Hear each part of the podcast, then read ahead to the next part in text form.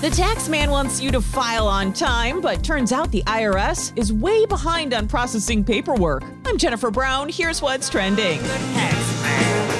The IRS is rushing to hire 10,000 workers as it faces a backlog of nearly 25 million tax returns dating back to 2020. The IRS is looking to fill entry level positions all the way up to tax attorneys.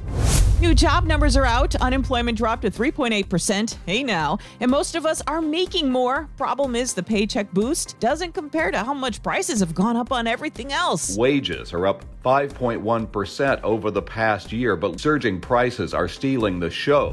And come on, one drink, it won't kill you.